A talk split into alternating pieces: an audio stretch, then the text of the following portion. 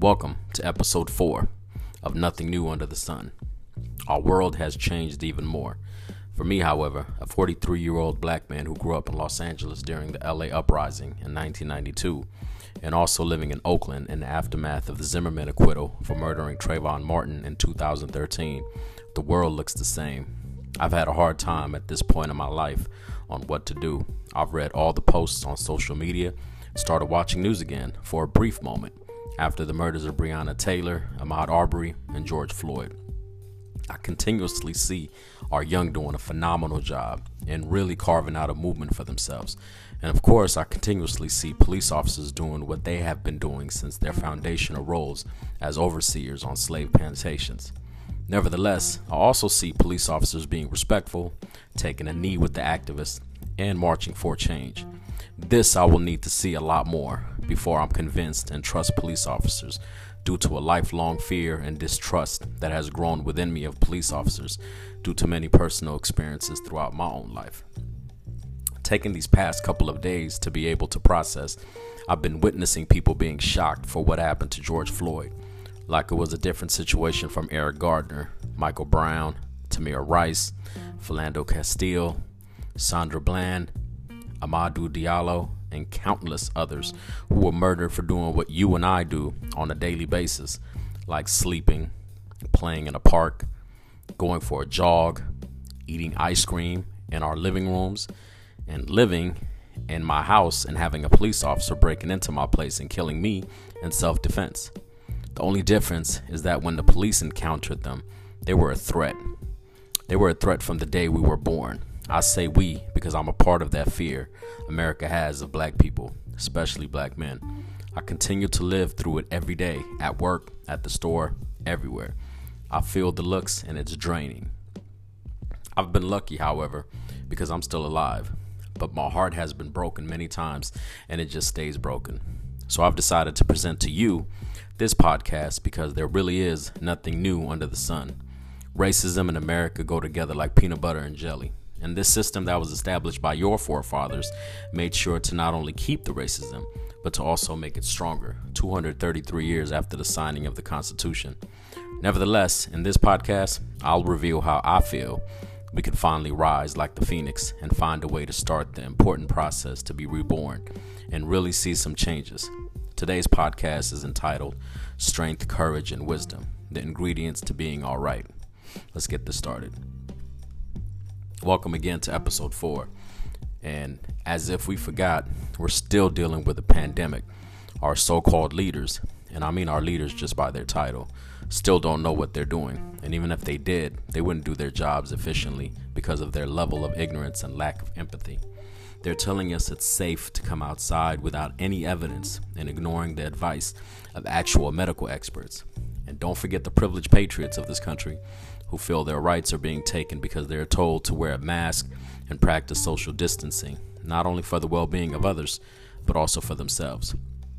And our real leaders, like Mayor Keisha Lance Bottoms, Governor Andrew Cuomo, our medical workers, our teachers, and our everyday heroes out there making sure we're still going, have to fight not only the threat of the virus and racism, but also these racist, idiotic leaders taking this country to the point of no return. Nevertheless, as mentioned earlier, police brutality and the lack of equity keep showing its ugly face, as some people see it because they don't understand how racism and discrimination has never left. It's always been here and lives deep within the roots of this country's racist institutional practices. I can already feel some audience members about to hit the stop button and labeling me unpatriotic. But if we really want to put a dent into the level of inequality and blatant discrimination in this country, we need to have an honest dialogue about what started it and how it has been maintained and grown till this day. The title for my podcast are inspired by songs that deal with the specific topic of what I'm talking about. Today's title, Strength, Courage, and Wisdom The Ingredients to Being Alright, is a combination of two of my favorite songs from two of my favorite inspiring artists, Kendrick Lamar and India.Arie. Today, we'll be talking about how we as a people really need to take a step back, reflect, and find our strength, courage, and wisdom in order to be all right. Because as Kendrick says in our Fight the Power anthem of our era, I still believe that we gonna be alright. It's such a beautiful, brilliant song that is a part of a collective piece of art called To Pimp a Butterfly that should have won the Grammy for Album of the Year in 2015. But that's another episode. This song has been on repeat everywhere I go. It takes me places, as music should. When Kendrick starts off the song by screaming out, All's my life I has to fight. As the jazz infused track produced by the great Pharrell from Neptune continues, Kendrick ends the introduction by saying, I messed up, homie, you messed up, but if God got us, then we gon' be alright. If this isn't already taking your breath away, Pharrell comes in and repeatedly reminds us that we gon' be alright. We gon' be alright. We gon' be alright. Do you hear me? Do you feel me? We gon' be alright. This record is one for the ages, as it has been featured on AMC's series entitled Hip Hop, the songs that shook America. Along with other classic hip hop tracks like Outkast's Elevators and Queen Latifah's Ladies First, Kendrick Lamar's Alright is specifically featured in this series as an account on how it became the unsaid anthem of hope, our modern version of Fight the Power. Throughout America, as our young ones are fighting their God given right to live, you can hear the youth screaming, We gon' be alright. We gon' be alright. Why wouldn't this record be this powerful? It's a real song because it reminds me of all the times I said to myself, We gon' be alright. What my mom would say to me, We gon' be alright. What my friends and I would say to each other, We gon' be alright. And now I'm saying this to you. We gon' be alright. Do you hear me? Do you feel me? We gon' be alright. On the flip side, Kendrick isn't a naive kid because on the track he demonstrates the struggles that we will be alright from. He addresses the contradictory feelings we all have of wanting to be all right and trusting those institutions to have our best interest, but then become so frustrated with the same institution that we have to take matters into our own hands by any means necessary. you can find this evidence when Kendrick finishes his verse first and goes into the bridge by saying, Wouldn't you know, we've been hurt, been down before. When our pride was low, looking at the world like, Where do we go? And we hate Popo, when the killer's dead in the street for show. I'm at the preacher's door. My knees getting weak and my gun might blow, but we gon' be alright. Furthermore, let's transition to India.Arie's classic song entitled Strength, Courage, and Wisdom. This song gives me chills, similar to Kendrick's, but it's more of a personal song for me because it directly deals with self doubt, self awareness, self growth, and redemption. These are the blueprints that we must put together in front of us in order to be all right. We could say we're all right all day and night. However, without the strength, without the courage, without the wisdom, without putting in the work as individuals and as a collective people, we won't be all right. We still to continue to put black people's names alongside a hashtag. Let me break down the strength, courage, and wisdom. Strength is defined as the quality of state of being strong. Many of us see strength as physical attributes. However, in my life, the people that have had the most strength were not physically imposing. My mother is the strongest person that I know, and she was not physically strong. Although I remember very clearly the time she would build up enough strength to throw me across the living room when I was out of hand, then would proceed to picking me up, saying, We gon' be alright. She was so mentally and spiritually strong. Her mentality to stay focused for so many years, regardless of the challenges she had, was out of this world for me. She stayed focused on raising my sisters and I. She didn't let nothing stop her. There were daily challenges that I would not have had the strength to get through. Let me tell you, this woman brought my sisters and I to America in 1985 and raised us single handedly. Of course, I was oblivious at the time how difficult this task was, but now I personally don't know if I could do it based on what she was given. She literally made a dollar out of 15 cents. My sister and I are doing very well, and we will not be where we are if it wasn't for my mother. Even through her decade battle of dementia, she embodies a quiet strength that I will never be able to match. I say this because I wanted to highlight the one example of strength I've personally witnessed in my life, and it came from a strong black immigrant woman. We need to first recognize the power our mothers and grandmothers had and continue to have to bring us to where we are.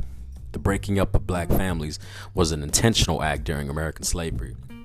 And if it wasn't for the black woman, I honestly don't know where we would be as a people. Immigrants from other countries in Africa have been coming to America for the longest, and it was the strong black woman that held it down. We have a commonality here. We have to respect and protect our queens. And when I mean we, I'm talking to all the black men in this world. Although we are the ones suffering mostly from police brutality, this is our fight. We must raise our young black sons to be the backbone of the family again. And when I mean family, I mean community. We need to see our fathers showing up. We need to educate our sons on being more emotionally intelligent. Our sons have to learn that they can make better decisions when they are more in tune with their emotions. Forget about being hard. Being hard is protecting your community. There are so many strong black men and communities across this country and world, but we need to highlight them more and let them lead. And we as black men have to take that first step to lead, as hard and difficult it is. Strength is a mentality, and it's also having a spiritual foundation. Strength is not being afraid to educate yourself and simply taking what the textbook tells you for being facts. Strength is realizing you are the most important person in this world, and you must build yourself up in all aspects academically, mentally, physically, and spiritually. You must be strong in order for you to be strong for your family. A better you means a better husband and father when it comes for you to have your family. My beautiful fiance taught me that lesson that I must build myself up in order for me to be the best husband for her and best father for our future kids. This is strength and it will be hell uncomfortable and you will question yourself many times over. But it's okay. From strength of building yourself up comes the courage to actually looking yourself in the mirror and seeing what you need in order to grow. Taking that first step of realization as a human being, self awareness is crucial, and only you can take yourself to that point of being aware that you must evolve. This is courage in its true definition when you have the ability to do something that frightens you. We all have that ability, it's just about actually doing it. Arie talks about this self realization and courage when she starts off strength, courage, and wisdom by saying, Inside my head, there lives a dream that I want to see in the sun. Behind my eyes, there lives a me that I've been hiding for much too long. This is so powerful when you realize that you don't even know who you are, the potential you have to live in the dream you have for yourself. I'll be honest, I'm happy with where I am in life in all aspects. But this me was achieved by 50% of giving my best because I didn't have the courage to really know myself and my abilities. Sounds crazy because I wasn't aware of who I was, the strength that I have, the courage that I have. When you learn more about yourself, you build the strength of learning about others and really connecting with the world. In regards to making a true connection with others, in 1976, Edward T. Hall developed an analogy of cultural understanding as if it was an iceberg. Some know it as a cultural iceberg model. Hall explains that the tip of an iceberg makes up around 10% of what we know and understand about someone else's culture. This could be going to a restaurant of a cultural group and eating the food, wearing cultural clothing, or watching a cultural TV show. Many of the things we learn is objective, what we see on the external surface. We can never truly understand someone's beliefs and values from this 10% of someone's culture. This is the level of cultural awareness that most of us are in this world. On the contrary, what Hall further explains is that below the water is where around 90% of culture exists the deep internal beliefs, values, and thought processes. According to Hall, in order to make a genuine connection with someone outside of your cultural identity, he encourages people to have the courage to take time and spend time with them. This is the courage that I feel we need to really understand someone's view by spending time with them and developing a genuine relationship, not an experience where you determine how someone else feels and sees the world based off of your evening at your local Ethiopian restaurant. It could be a good start though. Everything that I have been talking about so far about strength and courage cannot happen without wisdom. Wisdom is the backbone to our civilization. From understanding and experiencing, we gain wisdom. This starts by actively being engaged with those that came before us, not necessarily to model the successes they experienced from their struggles, but to understand their thought process and adding it to yours. This is called respect. Just as important, we cannot provide a platform to ignorant individuals and or groups. When we allow wisdom to be shut out, we have nothing to stand on. We must respect and listen to those that actually read and are actively engaged with a particular field in our society. We must actually start by understanding the true history of this country. Many times I hear statements from that dumbass in the White House, and people like him speak out of so much ignorance and hate that they don't care if they're actually dumb and don't know where they're don't know what they're saying. We must educate ourselves so we can understand cause and effect. People ask why is racism still around? I'll tell them to go back and study Jamestown, Virginia from 1619 to now, and they barely know what I'm talking about. I bet some of our so called leaders don't even know how many branches of government we have. We are misleading our kids in education by taking away civic learning and social studies. We sacrificed our own history for an educational plan that actually left children behind. We must read, we must study, we must have intelligent conversations and learn from each other. It's not about who is the loudest in the room, because that person is the weakest nine times out of ten. Learn and develop your self awareness of what is happening in our society. It's in the books, it's on the computers. Too many times we debate with people that don't even deserve a platform, and now we're living in a dangerous time when the Grand Wizard himself of white supremacy is in the office, leading us to a wasteland. We need to really reflect on our times and understand what we need to do. It's okay to take a step back we're struggling now because we lack leadership. The civil rights movement worked because they had leadership. Nevertheless, we can't follow what they did because it worked for their times. They had leadership though. When many black kids couldn't go to segregated schools, Langston Hughes took advantage of that one case of Linda Brown in Kansas and took all the cases into one and defeated segregation for the whole nation. Today, we have lost so many of our people, but we deal with each case differently lose steam, and then pick it back up when someone else dies. I see our young people out there doing their best organizing, but we need mentors to guide them to how we can collectively attack police brutality.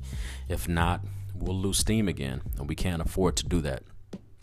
I'm so proud of everyone out there, and I'm doing my piece by sharing my thoughts.